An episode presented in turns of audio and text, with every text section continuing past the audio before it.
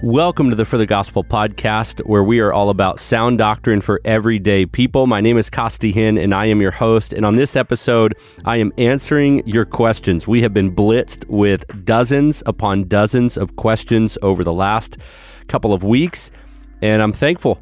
We really appreciate it. As a team, we love it, and it gives us the excuse to do episodes like this. Uh, if you keep asking questions, we'll add in more listener question episodes. And I guarantee if we are answering questions like the ones you all have been asking, we're all going to learn and we're all going to get sharpened in our understanding of doctrine. So let's jump in. I'll answer as many as I can in about oh 20 to 25 minutes here so if you're commuting somewhere or if you only got you know about a 30 minute slot we're your podcast, and we'll get to the point and get you biblical answers. Here's the first question How do you explain the difference between men and women's roles, and how are they different but equal? Well, one of my favorite passages on this particular topic is 1 Peter chapter 3 verses 1 through 7. It refers to both the roles of men and women as husbands and wives, and in that section, we see the woman being the weaker vessel. It's a phrase that sometimes triggers feminists and some women who even are in conservative circles but have heard that phrase misused and abused. But here's the deal. A woman being the weaker vessel just means that women are physically weaker than men. That's pretty typical, unless a woman is on steroids and a man is a very small and weak individual. And so men are called to protect, love, and care for women, and they're to show honor, Peter says, understanding that a woman is more vulnerable in some ways, and most certainly that is physical.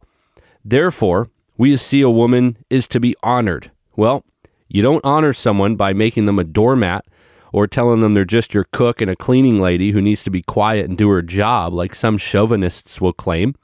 No, complementarianism, which is the view that a man and a woman, husband and wife, particularly have distinct roles, but they're equal spiritually, does not condone doormat theology at all.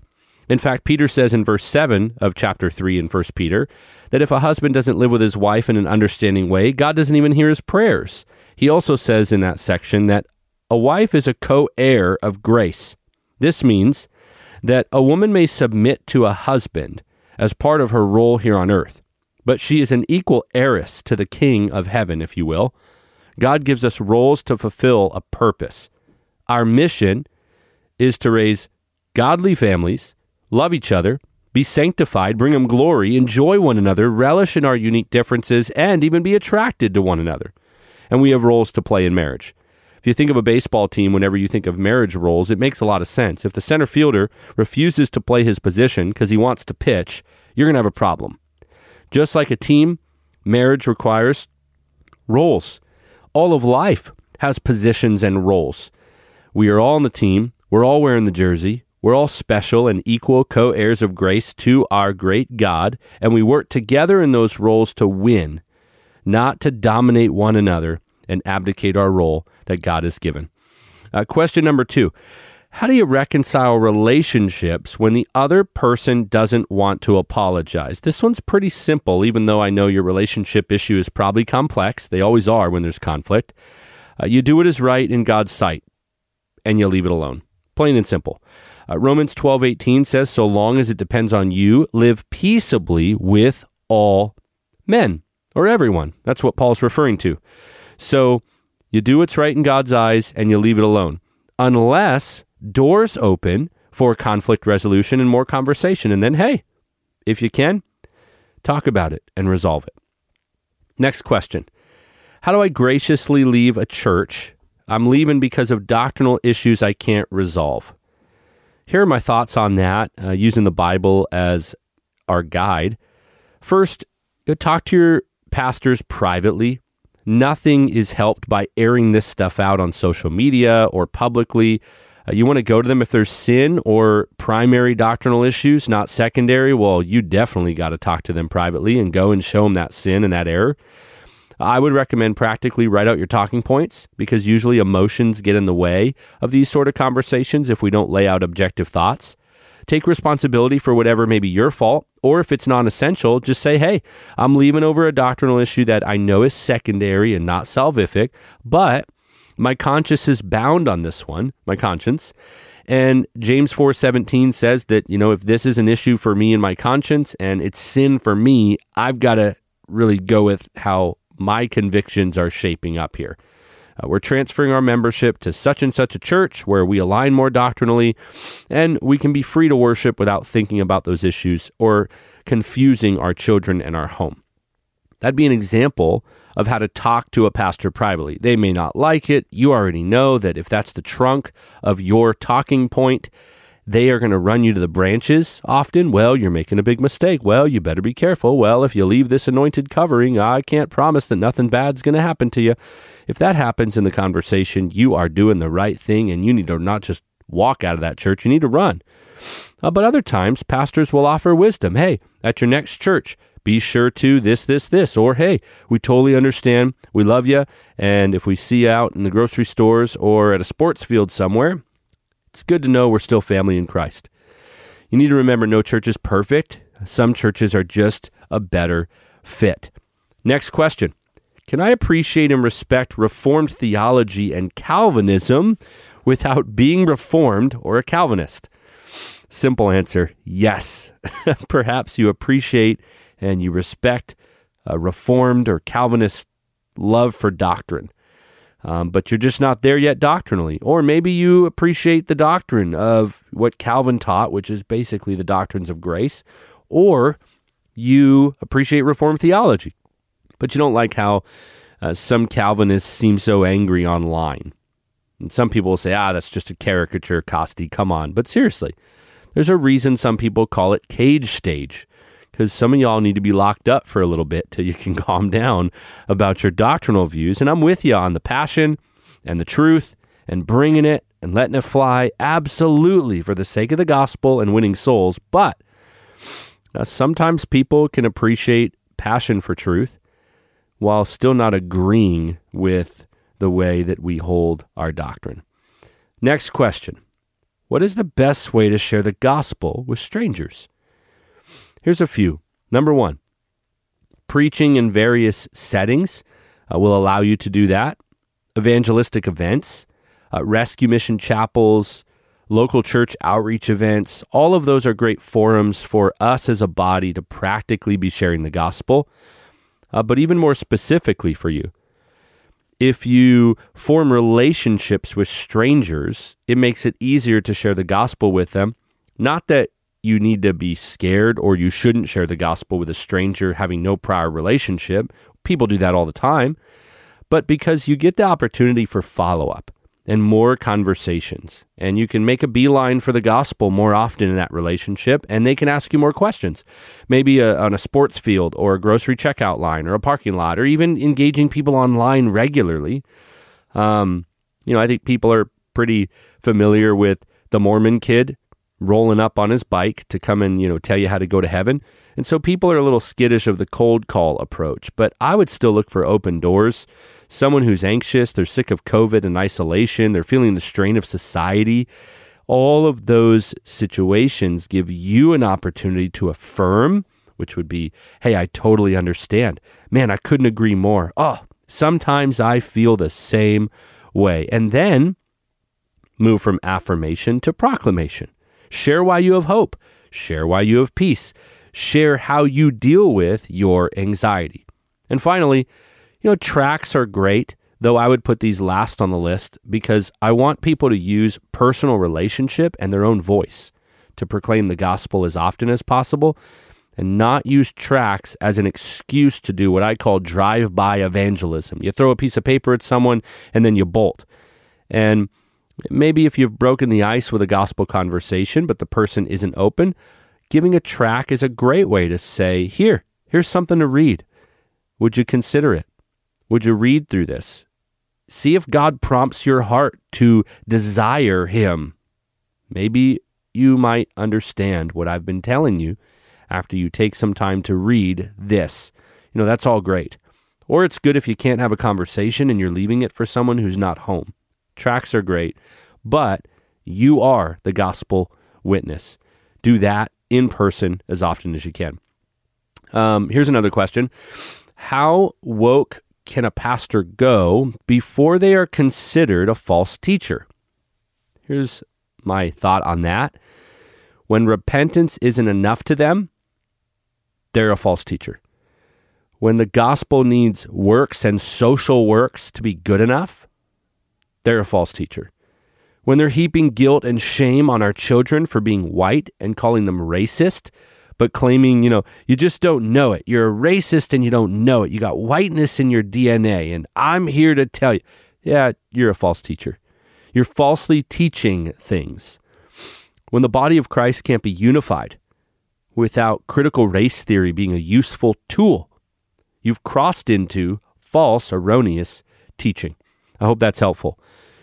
Uh, is universalism heresy? Is another question. Totally, it is. Universalism teaches that everyone will eventually be saved. And then you turn over to Mark chapter 8, 36 to 38, and you see Jesus say, You can gain the whole world and you can still lose your soul. Um, I think of Matthew 7, 22 and 23. Jesus saying one day he's going to look at people who are calling him Lord, Lord, saying they did all these things in his name. He's going to say, Depart from me, I never knew you. So, no, everyone is not going to heaven. Universalism is heresy? Here's another one. This is a fun question and an important one. Thanks for asking this one. Can you explain Mark 16, verses 17 to 18? This is a scripture prosperity preachers turn to.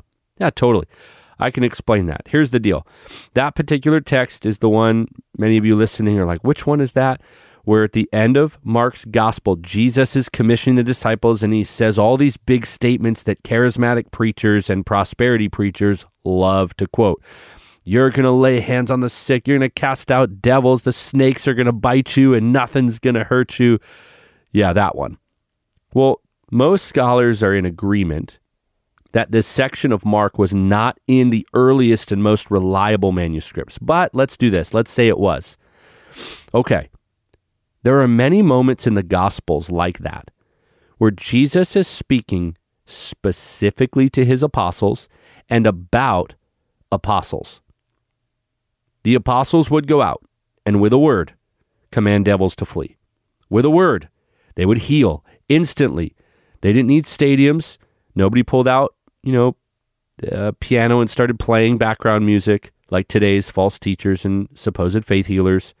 They didn't pull legs like Todd White, you know, pulling the back of the shoe heel to make it look even. My dad, I remember showing him a YouTube video of that once a couple years ago when he was being more honest about what he used to teach. And he said, Oh, yeah, the old shoe trick. I used to do that one too. This is old tricks. Just new guys are pulling it off and getting rich from it. No, that's not what Jesus was talking about. He was talking about real, bona fide, powerful, instantaneous miracles. For example, Paul was bitten by a viper and he shook it off in Acts 28, verse 3. One of my favorite examples of how, uh, if Mark 16 and 17 and 18 is truly inspired scripture, well, then Paul fulfilled that for sure. It fits. When prosperity preachers use that passage to kind of puff up their chests and act like they have power, in my opinion, coming out of that world, this one is easy. Anybody can talk. I would say, give me a king cobra, give me a western diamondback, and let's see if you are who Jesus was talking about. You may say, oh, Costi, that sounds a little harsh. No, it's just honest. Clear a hospital while you're at it. Or, or just heal the staff at one of the seven star hotels you always stay at. Walk up to the front desk and say, Silver and gold have I none, but apparently I have a lot because I'm staying in this hotel. But what I really have, the real riches, is the ability to heal you. Everybody who's sick, come here. Come here right now in this hotel and heal them all. Here's why I bring that up. When it comes to theory, prosperity preachers, new apostolic leaders, supposed faith healers, T.D. Jakes, Steven Furtick, some of these players that are real good at making noise, they're real loud. But when it comes to practice, they're exposed. When's the last time one of the most famous, well known prosperity preachers and supposed faith healers got bit by a rattlesnake? When's the last time that they prophesied with perfect accuracy for their entire ministry? We just came out of an era where they couldn't cast COVID out. We just came out of an era where there were more false prophecies about Trump getting a second term than people could keep up with on their discernment YouTube channels. These charlatans are exposed. Don't quote Mark 16 to me or anyone else. You can't even live Mark 16. Next question How did Jesus survive 40 days in the desert without any food or water? Okay, so first and probably easiest, he was God, right? How did he multiply loaves and fish? How did he walk on water? How did he read people's minds? He was deity, so he could survive for 100 days, 200 days, an entire year if he wanted to. But uh, let's go deeper. Luke chapter 4, verse 2 is the passage that references this fast. And I've got to correct your question, my precious listener, whoever you are, we love you, thankful for you. No guilt and shame here. Not trying to make you feel bad, but you got it wrong. Read Luke 4, verse 2 again. You're going to see something. It doesn't say he didn't drink water, it says he ate nothing. So if he fasted without food, but he drank water, he actually wouldn't be the first to go weeks on end without eating in human history. Did a little research on this one. Did you know that at over 70 years old, Gandhi, Mahatma Gandhi, went 21 days without food and he only drank small amounts of water. So here's my question If Gandhi could pull off 21 days just drinking small sips of water, I got no problem with Jesus nailing 40. Obviously, again, the easy answer is he was God. But you got to remember, he ate nothing. It doesn't mean that he didn't drink water. But I want you to notice something else too, really quick. Read just before you see that he ate nothing. When the Spirit is upon him and empowering him and leads him to the wilderness. How did he survive those 40 days? Well, the Spirit of God's empowerment, helping him to go and be tempted in his greatest moment of need and weakness to showcase his power and his perfection even as the devil himself would tempt him. Next question At what age uh, should I start to pursue marriage? Uh, here's a, a simple answer it's not about age, it's about stage. Some 18 year olds are ready and mature. Some 28 year olds shouldn't be allowed near the opposite sex. It's about maturity your family support and your accountability matters. Is there a person you're pursuing? I think is another question to ask. Is it steeped in godliness and sexual purity, or are you playing house? Uh, my recommendation on this is watch DTR when it comes out. The Defining the Relationship series we did and put together, the conference for uh, singles, college students, next gen, high schoolers, all of you guys. We did this series, put it together, and it is about to come out in just a few weeks and those are going to be available for free on our YouTube channel.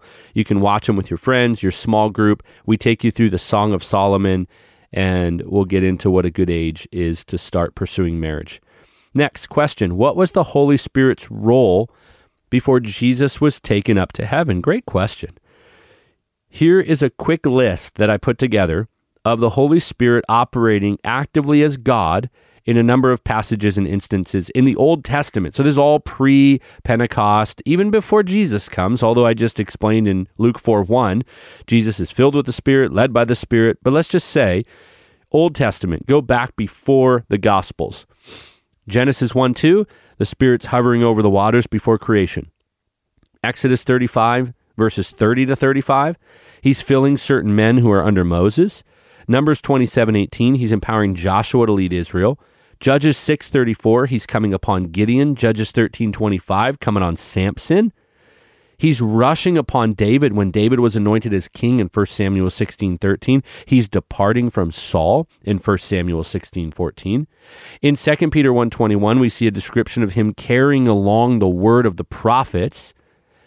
Ezekiel 2 2, He's enabling Ezekiel to prophesy. And then Isaiah 61 1, he is prophesied to one day come and rest upon the Messiah. So here's what I would say He is the empowerer. He is coming upon individuals. And rather than like in the New Testament, when he's entering in or he's filling or indwelling, coming into a believer, in the Old Testament, we see a lot of him, coming upon someone who is anointed Gideon, Samson, so judges. David is a king. The prophets, who are God's spokesmen. Moses, God's leader. Joshua, God's leader. So um, that is where and what the Holy Spirit is doing in the Old Testament. Okay, a couple more, and then we'll wrap up. These have to do with eschatology.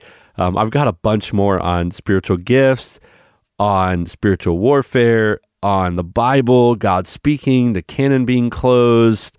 Uh, what else do we have here? Gossip, reputation, uh, the word of faith, Hebrew Israelites, marriage, children.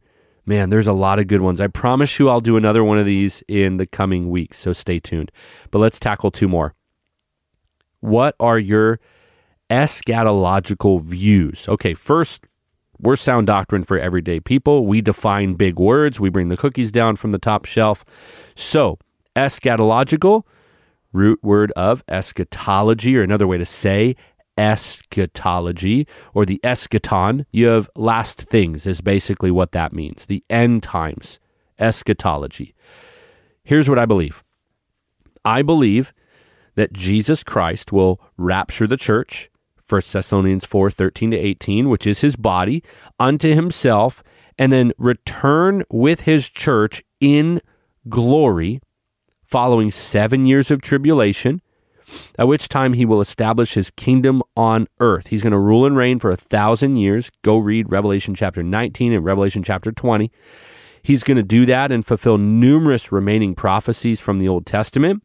And what I genuinely believe is if there were literal prophecies in the Old Testament about Christ coming and they were fulfilled literally, why would there not be literal prophetic fulfillment of the prophecies that have also been foretold about his second coming?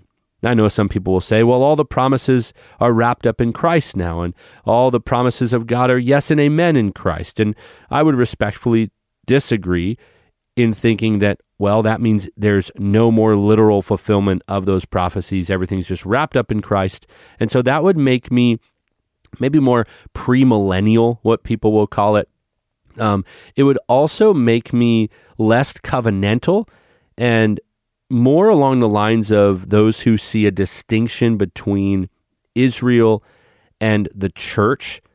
I would say my hermeneutic, which is my way of interpreting the Bible or approaching Scripture, is literal, historical, grammatical. And so I'm going to see a distinction between Israel and the church. I don't think God's done with Israel. I think it's going to still unfold ahead of us, and that the church has not replaced Israel in any way, shape, or form, which would mean I don't agree with replacement theology, it's called as well. Um, but after the thousand year reign and rule of Christ, we see the final condemnation of Satan. He's cast into the lake of fire, Revelation 20, verses 7 to 10. And then after that comes the great white throne judgment, in which all unbelievers, those who are not found in the book of life, are sent into eternal damnation, Revelation 20, 11 to 15. And we enter the new heavens, the new earth, the new Jerusalem, and the eternal state. Um, that is what I believe as far as my eschatology, I know there are so many wonderful people out there who don't agree. I know many of you are going to be more amillennial, some of you are post millennial, and I love you. We'll worship around the throne, and one of us will look at each other and say, Hey, told you, but it'll all work out in the end. I'll tell you what, I'm not. I'm not big on joking around about eschatology because I do believe, while I would say with a bit of humor, hey, I know we might differ. Uh, but we're all going to see each other around the throne and it's all going to work out. I say that because unity is important on essentials, but I would say I'm not one of those guys that likes to joke around and say, yeah, I'm a pan millennial. It's all going to pan out in the end. Who cares what you believe? Here's the deal I got really good friends that are Amill guys, and they preach their guts out from an amillennial view, and I respect that. In their churches, there's clarity, and at Shepherd's House, we're a, more of a premillennial church. I'm going to preach clear. I'm going to lay it out clear. I'm going to respect those that don't agree with my position, and they respect me, and we got a deep love for one another. But what I always encourage is be clear. Be clear and unified as an elder team, be clear and unified as a staff and as a church and respect one another, but give clarity where you can. Because I don't want to stand in a pulpit and say, well, here's the four views. I'm not sure, you know, which one is right, but whatever, and move on. Pastors do need to rightly divide the word. So we want to do the work, but we also want to be humble and say, hey, I could be wrong on this one day, but I've done the work. I've prayed. I have rightly divided the word. My conscience is clear before the Lord. And the Lord may say one day, yep, good job. You tried. You were wrong. So that's kind of my spiel on eschatology.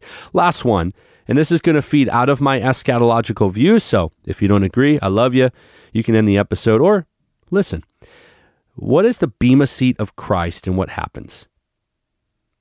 2 Corinthians 5:10 is a passage that lays out this truth.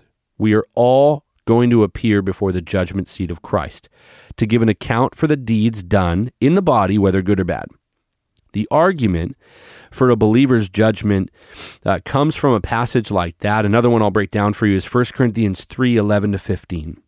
The word bema simply means platform or elevated step. And so we view this as the bema seat, the judgment, Christ on his throne, Christ above, elevated, and judging believers. Why would we say it's a believer's judgment and different than the great white throne judgment? Well, this judgment laid out in 2 Corinthians 5:10 and 1 Corinthians 3 11 to 15 identifies people who are saved, the deeds done in the body.